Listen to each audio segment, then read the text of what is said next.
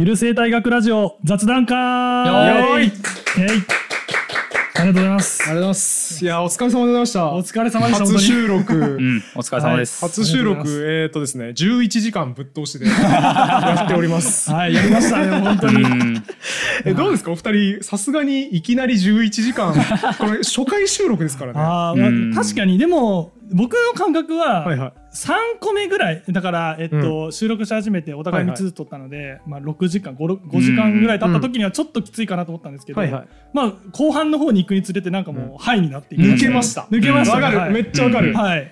なんか、あれになりません？二人とも言ってましたけど、はい。最終的に手しびれ始めて。そうそうそうそう。手締めてました。あれ、なんでですかね？なんか、ラジオパーソナリティーズハイですかね。そんな多分動かしてないんですよ、うん。手を。うんはずですうね、ん、多分なんか雑音とかもあるんで、あんまり動かさないようにしてうん。るんで、なんかそれでなんかちょっと凝り固まってんのかなみたいな感じに思ったんですけど。僕仮説としては一個あって、はい。あのーリラックスするとうん。副交感神経優位になっ末端に血管が開いてあの血がいくんですよ。だからリラックスしてる時は手あったかいし、うん。緊張してると手先足先冷たくなるじゃないですか、あれの極致なんじゃないかって なるほど。ずっと頭を回して喋り続けているから 緊張状態の極致になって手しびれてくるんじゃないかっていう仮説があって。そっちの方がありそう。僕もなんかゆる学徒ハウスで12時間ぐらい、うん。あの12人連続候補者とそうですよね。喋り続けたんですけど、二次選考の時、はい。あれの時完全に8時間ぐらいやった段階で手しびれてやべえな。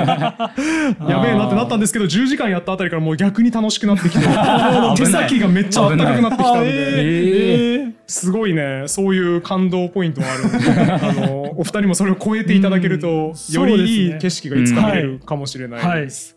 などと偉そうなところから入ってしまってすみません。いやいやもうありがとうございます素晴らしい台本を書いていただいて、はいあの自己紹介が大変遅れて恐縮なんですけれども、はいあのゆる言語学ラジオという番組をやっておりましてそしてこのお二人が番組を始めるきっかけになったオーディション企画、ゆる学徒ハウスというのをやっておりました、はい堀本です。はい。総支配人ですね。総支配人。偉そうなこと言って本当本当申し訳ないです。憧れの肩書きですよね。あ そうですよ。あれねそう。名乗ってみたくて。そう。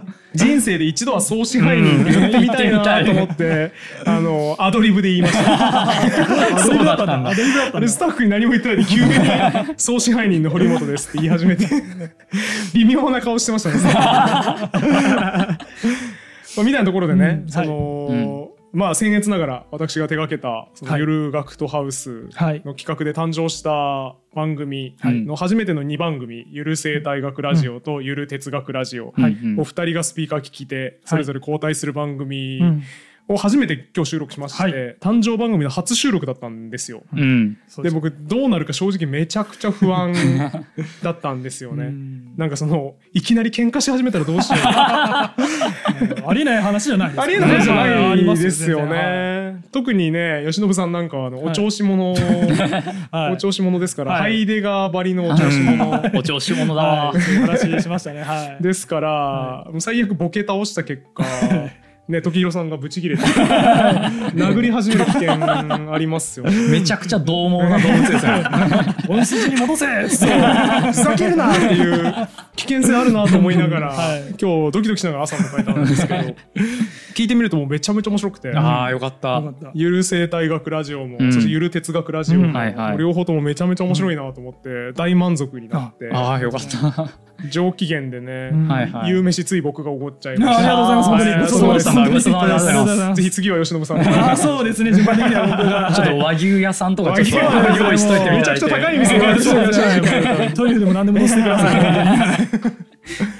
ちょっと今日見てて、はい。めちゃめちゃ思ったうん。内容うん。の話とか、あの僕も入りたいなと思いながら 今日ずっとあの裏方を僕やってまして、はい。ひたすらあのカメラのレックを押して、マイクのレックを押すっていうただそれだけの仕事をしてたんですけどあとたまに画面外からもうちょっとこうした方がいいかもしれないです。ねありがとうございます。本当うっとうしくてすみません。本当に、うるさい本当にありがとうございます。うるさいなと思いながらちょっとわちゃわちゃやってたんですけど、はただ入りたいなって話がやっぱいっぱいあって、うんうん。今日あの特権でもう雑談会に出してもらおうじゃないかと。はいはい。いうことでお願いします。ずうずうしくも出しゃばってしまってありがとうございます。大変恐縮なんですけどいろいろ喋らせてもらえればなと、うん。ぜひ。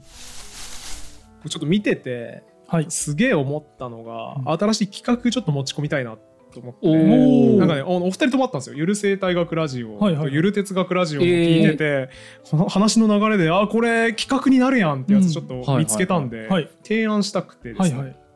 変な観光スポットの楽しみ方特集やりたいな。とお思ってー何のこっちゃわかります？おー。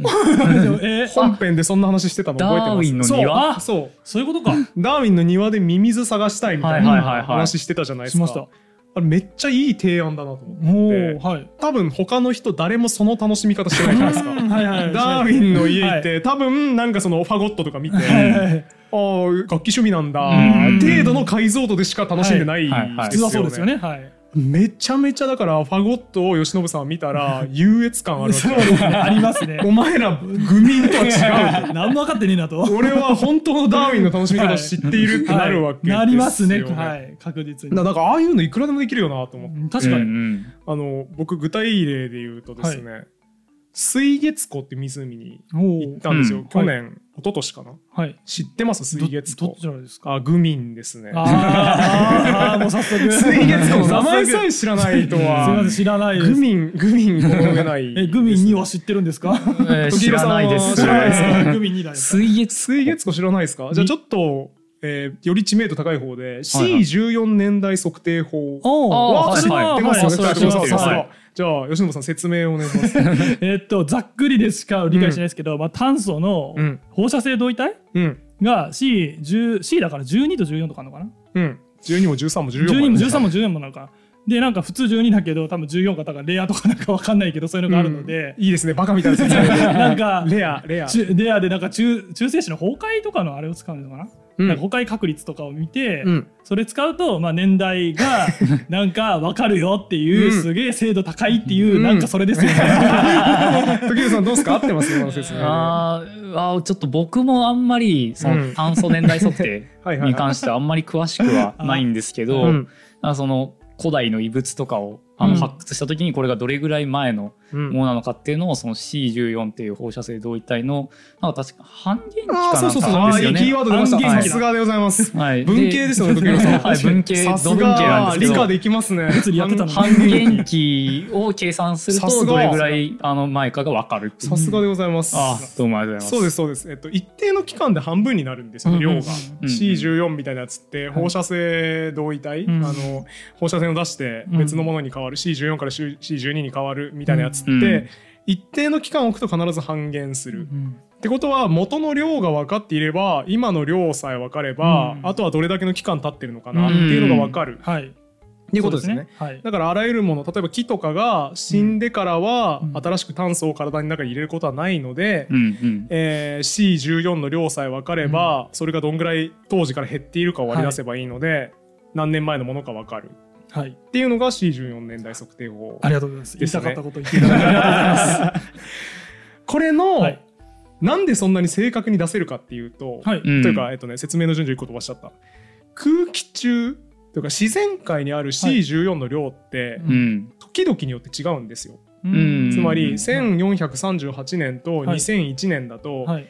そのこの世にある C14 の量って異なってるんうんですよね、うん。この世にある、まあ、空気中にあるうん。そんな C14 感じはするってことはそれが変動しちゃうと、うん。せっかくその何年経ったらこれぐらい減りますっていうデータがあったとしても、はい。初期値がちょっとバラバラだとうん正確な年代って割り出せなくないですか？確かに。確かに。なんかそうですね。この問題を解決するのが水月湖なんですよ。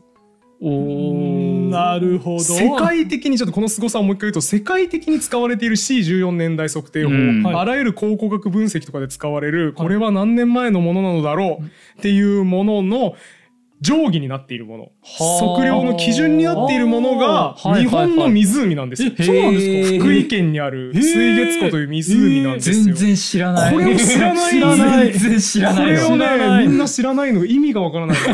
世界的に超有名なスポットですよ。すげえなんかグリニッジ天文台があるみたいな感じですよね日本にグリニッジ天文台があるみたいなもうん。んでなんだったらグリニッジ天文台って今多分天文観測で別に使われてないじゃないですか。今も そうもうなんですね。常に水月湖が尺度になってる水月湖への尺度を使って考古学で最も精度のいい。いだから水月湖があると割とドンピシャに近く割り出せるらしいんですドンピシャこれ1308年みたいな、っていう基準の湖があるのに全然知られてなくて、はい。めちゃくちゃもったいないなっていうのを僕は日々思ってそのなんか水月湖じゃなきゃいけない理由。あるんですよこれが。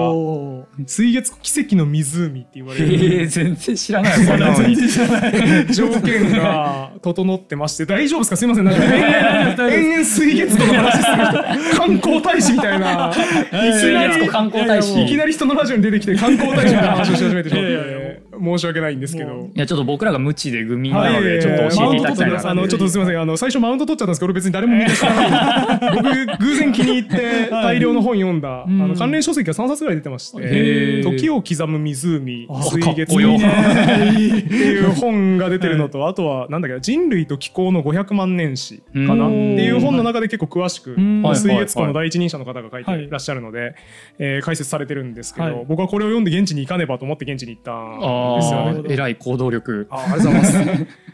でこの湖奇跡の条件が大量に整ってるんですけど 大量大に量に整ってるそう3つから大きく分けてはいはいはい3つぐらいの条件が整ってるんですけど小述するとあのゆる水月とラジオが始まってしまうので小述しないんですけど、はいはいえー例えば一番分かりやすい条件で言うと水底の温度が4度に近い。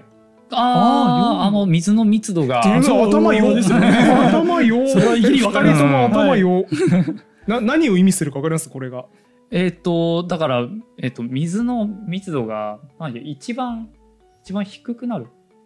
どっちだっけ？そいうや一番低くなるのが4度でしたっけ？えー、と密度が一番高くなる高くなる。大きくなるのが4度はいはいはい。ですね。だから4度の時に一番水は重いん。ですよ。でこれ何が嬉しいかというとですね、水月湖には温度変化による対流が発生しないんですよ。あーあーなるほどはいはいはいはい。普通の湖例えば水底の温度が10度だったとしたら、はいはいうんうん。夏場あじゃあ冬場はい。上の水の温度が5度になったら、うん。はい基本的には冷たい水の方が重いんで水面から下に落ちていくじゃないですか。うん。そうですね。うんうんうんはいはい。っていう対流が発生するんですけど、は確かにえー、と説明が下手すぎて今適当に酔っ払って喋ってるせいで説明が下手すぎて 順番前後したんですけど、はい。はいはい。いや海底にあるのが4度ぐらいだから常にそこが重いままとどまってるっていうことですよね。うん。でとどまってると何が嬉しいのか多分先に説明してた方がよくて これはあのぜひ反面教師にしてほしいんですけど全体像がわからない状態でリスナーは話を聞くのが大変なので全体像をまず示してその後理屈を喋るってはい。いう基本なんですけど僕はちょっとあのすでにワインを結構飲んでおりまして守れておらず申し訳ないですになりますね水月湖はですね水底水底にあの1年ずつ年輪、年光化年光って言われる木の年輪みたいなものができるうんんですよね。うん。うん1年ごとに縞模様ができる、はいはいはい。これあのあこれ生態学っぽい話だ。えやばい。なんで1年ごとに縞ができるかわかります？えー生態学っぽい。ズミミズだよミミズ。ミミズミミズ。が張っていて1年に1回だけ這うなんか水月湖ミミズってそうですね。ね ダーウィンによればそれはミミズのおかげかもしれないですね、えー違います。違ったか。ごめん変なパス出しちゃったよ。いやいやいや俺もねそれだと思った。ダーウィン先生の言ってること大体間違いないそんなことないですね、はい。ミミズちちょょっとちょっと過言なだけ、ちょっと過言なだけ。ちょっと言い過ぎてしまっただけです、はい。失礼しました。そう水月湖に関してもちょっとそれは過言でして、はい。あの夏場発生する微生物と冬場発生する微生物で色が白っぽかったり黒っぽかったりするらしいんですよね。ちがどっちだか対応忘れちゃった。はいはいはいはい。どっちがどっちだかわかります？わかんないですけどえ白って何白と黒って言いました白と黒。白と黒か。白っぽいのと黒っぽいなんかわかんないですけけど夏は黒っぽくて冬白っぽそうですよねど。ありがたいですね。吉野さんも曖昧で。はい。じゃあちょっとわかんないんですけど、夏白白でうん。はい。冬黒だとするとあはい。はい。はい、1年ごとに白と黒が積まれるわけじゃないですか。う。うん。うん。うん。まあ死ん死んで沈むってことですあそうですそうです。微生物の死骸が死んでうん。薄い層になるわけですね。うん。湖の底で。で白と黒白と黒白と黒っていうのが交互にひたすら積まれるのでこれ何が嬉しいかというと、うん例えばじゃあ300個層。まあうん。はいはい1年に2個堆積するんではい。600層ですかね。はい。うんうん。300年分の層を遡って、うんこの層から取れた微生物の死骸に C14 がどれだけ含まれているか。を調べるとその年の自然界の C14 の量が分かる。なるほど、はいはいはい絶対に変わらない超いい地質基準地質みたいな感じってことなんです。へー。なるほど。だからここから取ってきた C14 の量を使えばビタ当てできる。そういうことなっていうことで年代測定の定規になっているらしいなるほど。んですよ。すげえ。っていう奇跡の湖があってでちょっと話戻りますけど、はい。なんでこの水月湖が世界中で一番優れているかというと、冬場水底の温度が4度ぐらい、ん。だから対流が発生しないしうん。という話がある。はいそうなんですね。であと他にもいろいろあって、はい。まあ、水面が無酸素状態あ水底水底が無酸素状態なので生物が生息していない、あーなるほど。カニとかが掘り返さない。なるほどなるほど。はい大事ですね。などのいろいろな条件がうん奇跡的に大量に整っていて、へー。ということらしいです。面白いそれは知ってる方からしたらもううん。言いたくなりますね、でしょ？でしょ？なんかそこら辺デートしてるカップルとかに。絶対伝えたいですよ水月湖のね良さ知ってますか引 かれて終わりだよ。言いたいそれは。で他にもいろんな条件あるんですけど、はい。なんか周りから大量の水が流れ込んできてないとか。あなるほど。ないろんな条件があって、それらを整えているから奇跡の湖なんですけど、うん。はい。これ観光地になってて一応水月湖観光館みたいななんか施設があるんですね。ありそうでもここに訪れる人ほとんど誰もあんまりこのことを理解してないんです。ああまあそうかもしれないですねはいはい だからその結果なんかみんななんか縞模様あるな。飾られてるんですよ その縞模様が。入り口に。ああ確かに知ったらその縞模様めちゃくちゃ見たくなるし数えたくなりますよね。う。んなんでめちゃめちゃそれあこれ数えるの確かに難しいわ。あの本読むと数えるの意外と難航した場所とかが書いてあったりして。そういう話を事前知識として入れておくとめっちゃ楽しいんですけど、うん。この施設。何にも知らないで行くと、で意味不明の島、島が飾ってある。場所なんですよ。そうですね。だから僕これに遊びに行った時の優越感すごくて、うん。そうですよね。みんななんか、ななんだろうこれみたいな。うん。はいはい。見方わからんなみたいな顔してる。なっちゃいますね。はい。僕はもう完全に面白みを理解してるので、うんああそうだよね。これ水底4度だからうん。ちょっとやっぱ対流起こらないんだよねとか綺麗な模様できてるわこことかでうん。もうすごい楽しいんですよ。なるほど。なんか何が言いたいかっていうと、うん。その予習うん情報量を持ってどこかに行く観光、うん。変な観光っていう、うというか違うな情報量観光 みたいな概念を提唱しできたらいいなっていうのをこれ見てて思いました今。ああまあ確かに僕のダーウィンのイギリスのそうですそうですダーウィンのファゴットの話聞いた時に、うん。これめちゃめちゃあるなって思いました。哲学とかなんかあるかな？うわーどうだろう。なんかダーウィンの庭みたいな感じだとどうなんだろうな。まあその生まれた家みたいなのは結構保存されてたりするんですけど。ダーウィン？ダーウィンの生まれた家って。ああのいろいろな哲学者が生まれた家とかはうん。あるんですけどなんかそこまでなんか面白スポットかどうかって言われると。ないかな。でもなんか強いエピソードあるんじゃないですか。えっ、と、ゆる哲学ラジオで喋ってましたよね。えっ、と、タレスは上を見て歩いてたせいで、はいはいはいはいなんか穴に落ちたみたいな。うん話してましたよね。そうですね。はい。そのスポットとかは残ってない。そのタレスが落ちた穴は保存されてないんですよ。え当てない、当てない。探し回れば、穴が開いてないですこかの穴タレスが落ちたんじゃねみたいな。可能性ないですか？ああちょっとあのでしかもタレスはちょっとあのミレトスっていうあトルコ寄りの話あのなので。多分そっちをトルコら辺にああ、失礼しました。のあると思うんですけなるほどなるほど多分保存はされてないですうねん。まあ、そりゃそうか。それはそれで面白そうじゃないですかねあだからミレトスに行って、うん。穴掘って、うん。中に入って星空見てみるっていうのはあるかもしれない。タレスごっこができる。タレスごっこがいいですタレスごっこそういうこと、そういうこと。うん。だから、ディオゲネスの樽、はいはい。うん。あのディオゲネスはね樽に入って、はいそうですね。あの家も持たずに、うん。世捨て人的な暮らしをしてたみたいな話ありましたけど、はい。だからそれも遊べますよね。アテナイの街中に樽を置いて、怒られるわ。入って。ダメですか？しかもなんか半裸とかですよね多分あれ。そう。なんか全然うんもう汚い服みたいなそうそうそう感じですもんねあと僕とっておきのディオゲネスエピソードが一つありまして、あはいはい。あのディオゲネスは G 行為がめちゃくちゃ好きだったらしくて。あーはいはいはい。あのあれですよね。あのどこでもいつでもできて金も全くかからない、こんな素晴らしいことはない、ねみたいなこと言って、アテナイの街中でめちゃめちゃしてたってはいいうはいはい。話を僕なんかで読んで、誰にも迷惑をかけない。かけないですよ。かかってると思うけど。確かに街は汚してますよね。街は汚してますそうですね。だしみんなの景観も汚してますね。いやなんか不愉快だなってなりそう、う。ん深いですねまあ、っていう話とかありますうんん、で、DL 出店ですね、多分ね。そうあそれも それも DL ですね。何でしたっけ？ディオゲネス。ディオゲネス・ラエルティオス。ラエルティオスはい。のやつ、そうかそれ出店なんですね、はい、これ出店です。そうだからそれもできますよね。そのアテン アテネに。行って街中でやっちゃダメだよディオゲネス。ディオゲネスだな今俺。とかっていう遊びはできますよね。多分目の前におまわりさんがいると思うんですけど。なんか他ありますよ吉信さんは。情報量観光で行ってみたい場所。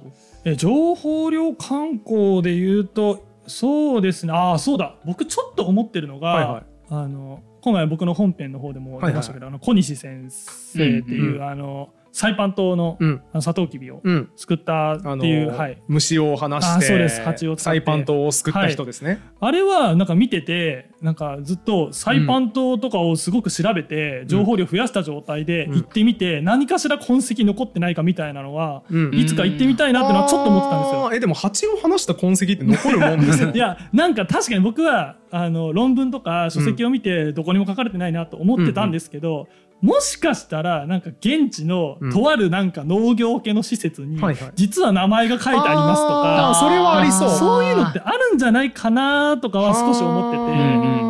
あとはあれですよね。なんかその辺の石とかにうん。なんか落書きであーなるほど。小西って掘った後とか。超エモいじゃないですか。超奇跡。そんな暴走族みたいなことしないと思いますけどね。小西先生は。三条みたいな感じ。三条小西三条。やだわ。幻滅するわ書いてあったら絶対同じ名字の観光客ですよね間違いない。小西。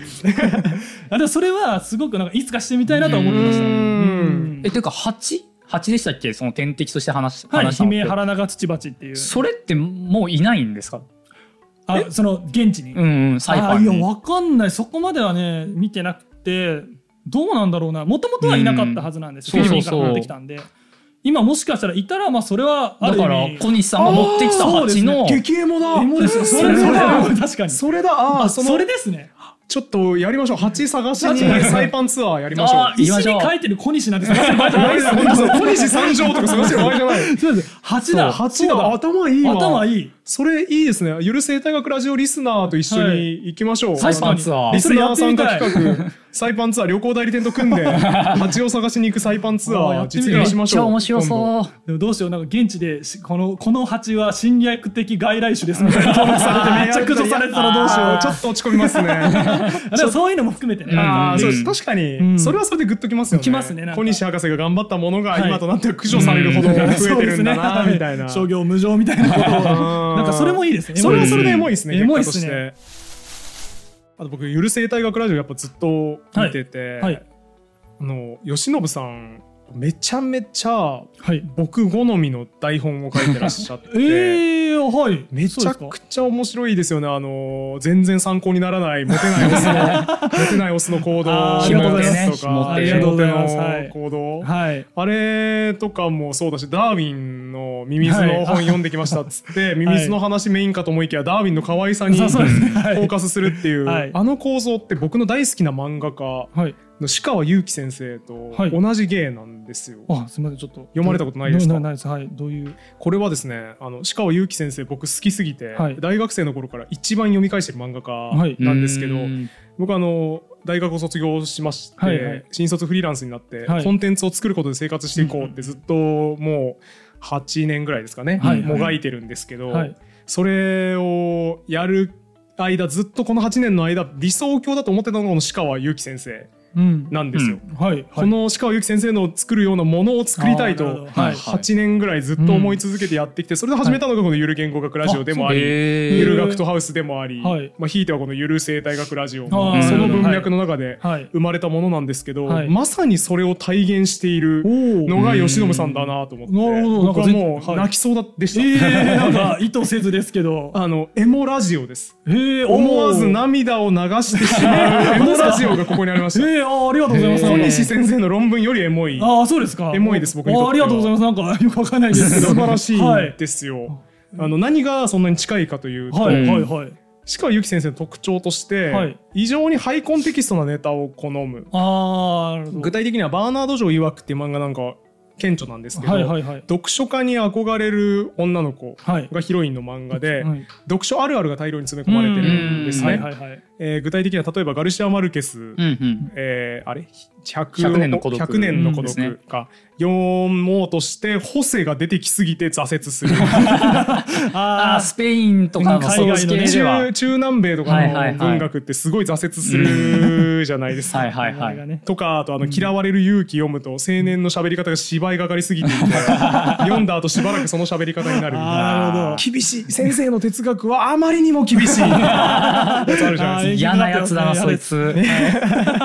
みたいなね、はい。みたいなやつを延々こう、はい。繰り広げてらっしゃって、はい。石川祐希先生の漫画の特徴は本の本題じゃない話をよくしている。ああなるほど。っていうのが特徴でして、例えばそのジェームズ・ティプトリー・ジュニアっていう、有名な SF 作家がはい。いますけど、えっと、たった一つの冴えたやり方とかの人ですね。はいえージェームズ・ティプトリー・ジュニアあるあるは、作品そのものを読むより著者のウィキペディアが面白すぎて、へー著者のウィキペディアを読んだ段階で満足してしまうっていう。えーあるあるをそんなに充実してるんですね。ジェームズ・ティプトリー・ジュニアはめちゃめちゃ面白い。あの面白いところだけかいつまんで話すと、はいはい。あの旦那さんと結婚するときに約束をしていて、はい。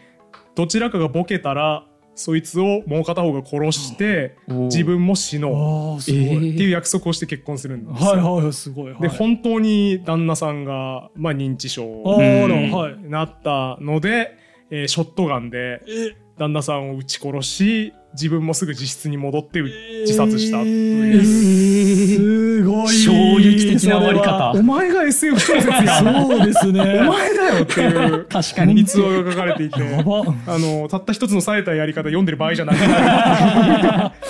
ていうあるあるがあるんですけど、まあ、そういうのをめちゃめちゃこういっぱい書かれてうるん人でそうですね。僕は僕にとっての創作の理想だし、んあれを読んで僕はコンテンツクリエイターとして生きていきたいと思って、うん。えー今に至る、はい今クリエイターとして生きているっていう感じがあるのですごく好きなんですけど、はい。吉信さんはそれです。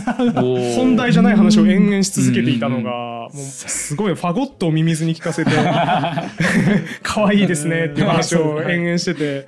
いやでも本当にし鹿尾由紀先生をしかも知らずに間接的に結果としてゆるがフトハウスに申し込んでくださはい。って僕が鹿尾由紀先生のようなものを作りたいとはい。思考して作ったゆる言語学ラジオを聞いてくださって、そしてゆるがフトハウスフランチャイズ企画に申し込んでいただいて、うん鹿尾由紀先生を直接知らずにまさに鹿尾由紀先生のスピリッツを体現してくれたということで、人類のね素晴らしい。営み脈々たる営みを感じられる 最高にエモいラジオになりましたゆちょっる生態学ラジオそろそろ苦しいので。なんでですか？言い訳していいですか？褒めてるはいはい。あのまあ、確かに僕は、うん。まあ、特にダーウィンのミミズの話とかも全然本筋と関係ないと言いますか、ダーウィンのなんか今日業績,、いや業績とかについては全然そうですね。語ってないんですけど、うん。あれはあのあくまでですね何かそういう創作僕の目指す創作と、うん。がそれだからっていうそういう話ではいやいやいやえ全然ないないんですよ。違うんですか？絶対そうでしょ。ないですよ。だって種の起源を選ばずにいやもうもうやめてください。種の起源を選ばずにあえてミミズを選ぶってことはまさに鹿尾由紀先生のスピリッツを理想としているから。じゃないんですか？違います。あれはあの種の起源を、はいはいとかあと進化論ですねそもそも、はいはいはい。うん。進化論に触れるとなんか危ないっていう 恐怖感があるから触れてないんです。あなるほど、はい。ちょ素人がうかつに手を出せんぞという。まだ勉強不足すぎて。ああなるほど。なんなんとなくわかると思うんですよね。進化論って危ないですよあねの怪しい文脈で使われやすいんはいはいはい。今ちょっと怪しい進化心理学コンテンツみたいなのめっちゃ増えてますもんあねーだと思います。人類は縄文時代こうだったから、はい現代人もこうすべきだみたいな、適当なやつ増えてますもんね、うん。なんかそうですね。あの社会の発達とかも進化論でできる、うん。まあ、もっと言うとなんか、まあ、優勢思想とかありましたけどすしね。ナチスもそれで、はいそれ理論でやってましたもんね。うんですよね。よくないですね。だから僕もなんかでもとはいえそれは良くないとか言ってますけど、うん。じゃあ僕が進化論説明しろって言われて、うん。種の起源の本当の主張は何なんだみたいなことになると、うん。答えられないからなるほど。外れてるとこしかいけないダ ーウィンの言ってることは分かんないけど可愛いっていうところで言ってるだけなんです。なるほど。決してそういうなんか崇高な創作のなんかがあるわけではないです。だからガラパゴスヒンチのくちばしがどうのこうのみたいなの、はい。ザ・種の起源の話ははいちょっと怖くてできなか怖くった、てできてないだけです。なるほど。あそういう背景があったんですね。はい、もう、まあ、ただそう見ていただけるなら、まあ、それでいいんですけど、うん。一応言い訳しとくとそういうことになります。あのと本人は言ってるんですけど、僕はねやっぱりね、吉野さんの精神の根底にはこの 本の本題じゃない話が面白いと思うマインドがあると思ってまして。はい、はい、ありがとうございます。え本の本題じゃない話、はい。結構面白いやつめっちゃ気になってメモとかしません？いや、僕すみません、してない。あしてない。ですよ。してないっすか？してないです。じゃあ天性の才能みたいな。かな？溢れ出る才能でやったのかな、え時宏さんあります？あ僕本のはあ本題じゃないの話ちょこちょこしたりはしてます。ああ、やっぱはい。そう、そう。なんかありました？最近印象に残ってるやつとか最近最近あんまり面白い本読んでないので すいません。じゃあ台本書くのにね必死でしたからね。もう頑張ってゆる哲学ラジオ。っていう風になってた準備してくれて本当はありがとうはいございます、すみませんちょっと。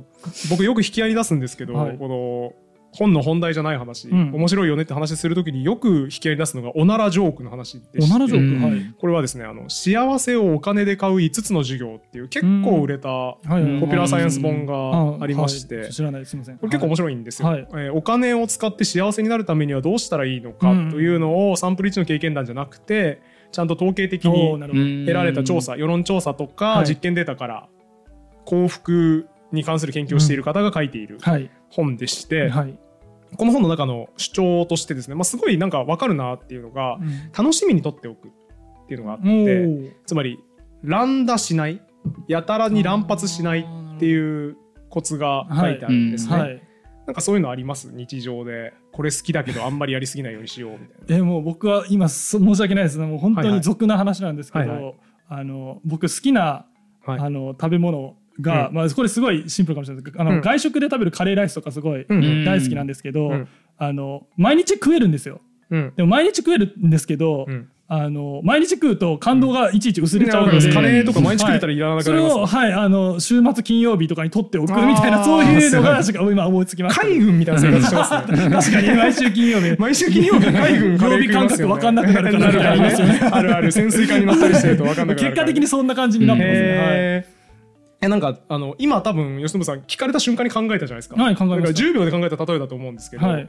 あのすごいいい例えですよね。わ、かりやすい例え。おーで、はい。あの僕もすぐ出せるんですよそういうお例え。ー。つまりこれ簡単に例えられるんうんうんじゃないですか。いっぱいあるじゃないですか、そういうもの。はいそうですね。でもこの幸せをお金で買う5つの授業の中ではなぜか使われてる例えがおならジョークっていうよくわからない よくわからないもので、はい。なんかコメディアンの事例を取り上げてるんですけど、はい。はいなんとかっていうコメディアン、はい。アメリカのコメディアンは、はいあのスタンダップコメディでうん。人気を博しているんだけれども、えー特に自分でやって好きなのはおならジョークであると。なんかわかんないですけど大事な時におならしちゃう。ああなるほど。ブーって言って、はい。ああやっちゃったーみたいなやつがすごい好きらしいん。ですよ。はいでもこれやりすぎると観客がもう慣れちゃって、うん。笑いも取れなくなるし、はい。自分も楽しくなくなるから。やりすぎちゃうと。やりすぎるぐらい球が溜まってるんですごいですね。だから1公演に1回しかこのおならジョークは使ってはいけないっていう枷を自分に課してるらしいんです。だ。から好きなものは乱発してはいけないんですってこの本に書いてあって絶対これじゃないですよ。ね絶対食べ物とかの方がいいんですよね。絶対そうですね。好きな食べ物をあんまり食べ過ぎないようにしてます、はい。僕で言うとチョコレート好きなんですけど、はいはい。あんまり食べ過ぎるとうん。いらなくなるんで週に1回しか食べないようにしてます、みたいなやついくらでもあるのに、はいはい。なんでおなら紹介したんだろうとこの本不可解でしょうがなくて。確かになんで？この本の読書メモの一番上に書いてあるのなぜおならジョーク、確かに。本筋入ってこないですね。そうなんですよ。はいまあ、みたいなやつを僕収集してるのが好きなんですけどど吉信さんのラジオはもうずっと見させてもらって今日も見させてもらいましたしあのゆる学との専攻課程でもいっぱい見させてもらってやっぱ同じものを感じるなというあか。これ全然何も本題の発見と関係ないんだけど面白いから収集しとこうっていう喜びをやっぱ持ってらっしゃるように見えたんですまあ、確かになんかメモを残しますかみたいな話だったのでイメージないなと思ったんですけど、なんかデフォルトでそういう読み方してるみたいなのうんはちょっとあるかもしれないです。ななんか特に硬い本とかはそうですよね。うんなんか単シンプルに読んでも面白くそうそうそうないのでマジでそう。なんかマジでそう。なんでしょうね特にそのいじりがいがあるところとかのを覚えてた方が、うんまあ、人に話すときに、めっちゃあ読んだ感出るしみたいな、はいはいはいそうなんですよ。それはあるかもしれないですね。そうなんですよ。僕もそれそればっかり気になっちゃってうん本筋が何も覚えられないんですよ。あるある幸せをお金で買う5つの授業もやっぱどういう本だったって言われたらおならジョークの例え 失敗してる本ってなるし、もうそんなんばっかうりん そうですね。なんかあのそれこそ哲学書とかも結構読むとそんなんばっかり頭に残るまあそうですね。んですよね。えーっとプラトンの、はい。えー教演あはいはいはい。シュンポシオンってやつですね。シュンポシオンはいとかも僕読んだんですけど、あれもなんかやっぱ変な恋愛技法なんかあの、美少年に鶏をあげるみたいなやつとか、あとなんか何でしたっけ？男と女は昔同じ生き物であーはいはいはいそうですね。なんか途中でバチーンってぶち切られたからうん。2つに分かれたみたはいないはいはい。あり説。明なんかインパクト強いところだけ覚えてそういう本だったなっていう全体の筋は何一つ覚えてないんですけど。確かにちょっとおかしな話が、ねいっぱい出てきて。あの話はありますね。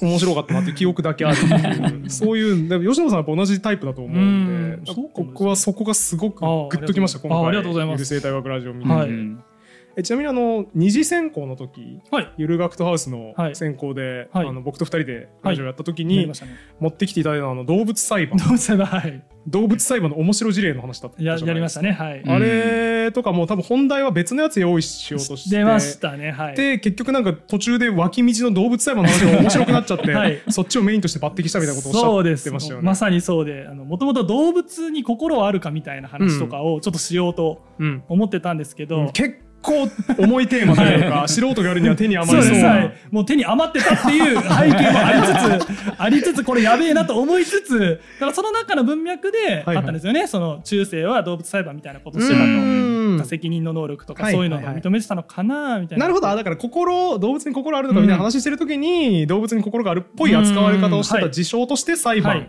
を選んでいたから、いそこにたどり着いたってそうなんことですね。でここ深掘ってみようかなっていう感じで見たらうん。面白かったんで、あこれしかねえと。なるほど、ちなみにこれ吉野さんにはあのお礼を申し上げなきゃいけなはいくてですね、はい。あのもう多分これが公開される頃にはとっくに世に出てるんですけど、はい。ゆる言語学ラジオはい。の中で、はい吉信さんに聞いた動物裁判の知識が完全に生きたくだりがありまえして、ー、いけるんですか？あれが。大感動した話をしたんですよ、はい。後日。はい後日はい。これだから最後のエモ話としてこれも多分尺的にはそろそろ終わった方がいいんで、はい。あ最後のエモ話として聞いてもらっていいですか、はい。お願いします。本を読みましてはい。正当作者誰もが秘める性愛の逸脱っていう本がああるんですよ。せああなるほど。正当作あ正当作性的にまあ盗作してるってことか。なるほのどっていう本を読みまして、はいはいはい。でこれの中であのいろんな、まあ、いわゆる一般に性的盗作とされるはい。事例がいっぱい出てくるんですね。はいはいはいはい。でその中であのロバとセックスした男性の事例が出てきておあ聞いたことある。これゆる学徒ハウスの二次選考でやったやつやで真剣ゼミ状態うんうんうんになっありましたんですよはね。これあの吉本さんどういう話でしたっけ？覚えてます？あのロバですよね。ロバです。あのあれですねえっとまああるとある男性と、うん。えーまあロバが従艦したっていう罪で、うん。うん。えー、2人とも、まあ、それで死刑判決を受けたんですけれども、えーまあ、その周辺の住人がですね、いうん。やちょっと待ってくださいと、うん。このロバはうん。貧困法制で このそんなスキャンダルを起こすロバじゃないんですよ。と いいロバだと。はい、いいロバなんですよ。と。なんなら近所のきそのあの教会のあの人がなんかん。お墨付きをつけてくれて。神父さんみたいな人神もね。父さんもつけてくれてこの人は本当にスキャンダル起こさないいいロバですって言って、えーロバだけ無罪に事例の話ですよね。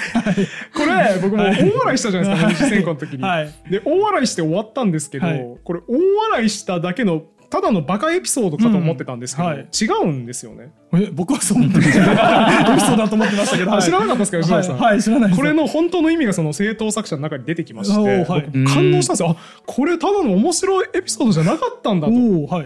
まるであの親戚の面白おじさんだと思ってた人が敏腕政治家だったと判明した 判明した時のようなこれ僕の幼少期のエピソードなんあですけど。本当なんですね。あそうなんだ本当なんですね。はい。母方のなんかおじさんだかはい大おじだかなんかわかんないですけど、がただの面白いおじさんだと思ってたら結構偉い人だったあそうなんですね。はい。某市の市長だったみたいな話を聞いてマジでみたいなえことがあったりしたんですけど、はいはいそれに近いえあのロバの話ただの面白い事件じゃなかったのっていう、はいびっくりしたんですよ。これなんだ何かと言いますと、はいはいはい。そのそもそもなぜロバとセックスしたら男性もロバも死刑になるんでしたっけ、うえあれはまあ基本的な考え方としては、うん。まああの人とまあ動物それぞれが交わってはいけない、まあそれぞれの道に反した、うん。背いたうん。うん、行為をしてる、まあ神が決めたそれ道を越えてるよねと。いうところで、まあどちらもまあだから死刑っていうような扱いになってるそうですね。っていう理解です。はい。由来は聖書らしいんですけど。はい。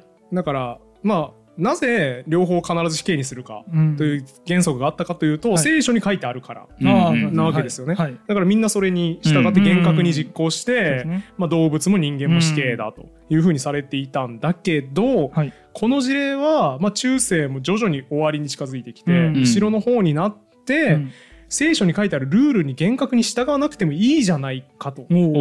善良なロバなんだから、このロバはいいロバなんだかはらい、助けてあげた方がいいんじゃないかと。なるほど。はい。つまりは裁判という裁き、はい。うんいわゆる神の営みとされていたもの神の裁きを人間が代理しているというものからどちらかというと人間の理性神から理性への転換期を表す逸話なんですよこれは。確かに。でもそんな気しますね。確かに。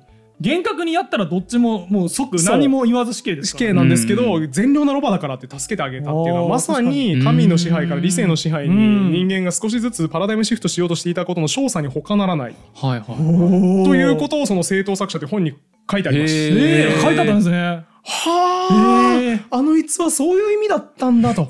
だから吉信さんは僕にそれを悟ることを求めてあの逸話を持ってきたんだと。うんそこまで計算してやっぱり人類史における一大事件だから彼はセレクトして持ってきたんだと僕は大変な感動をしたんですけどそういう認識でよろしかったですか？はいようやく気づきましたか 知らん言うとったやんあんた。さっき全然知らない言うとったやん 物理びっくりした顔できました。確かにって言ってましたえーって言ってましたけどね。はい。すいません。あらしいですよえーかそういう逸話らしいですっていそうだからへこれすごくないですか？ただの面白いおじさんだと思ってたうん。ら主張だったぐらいのインパクト。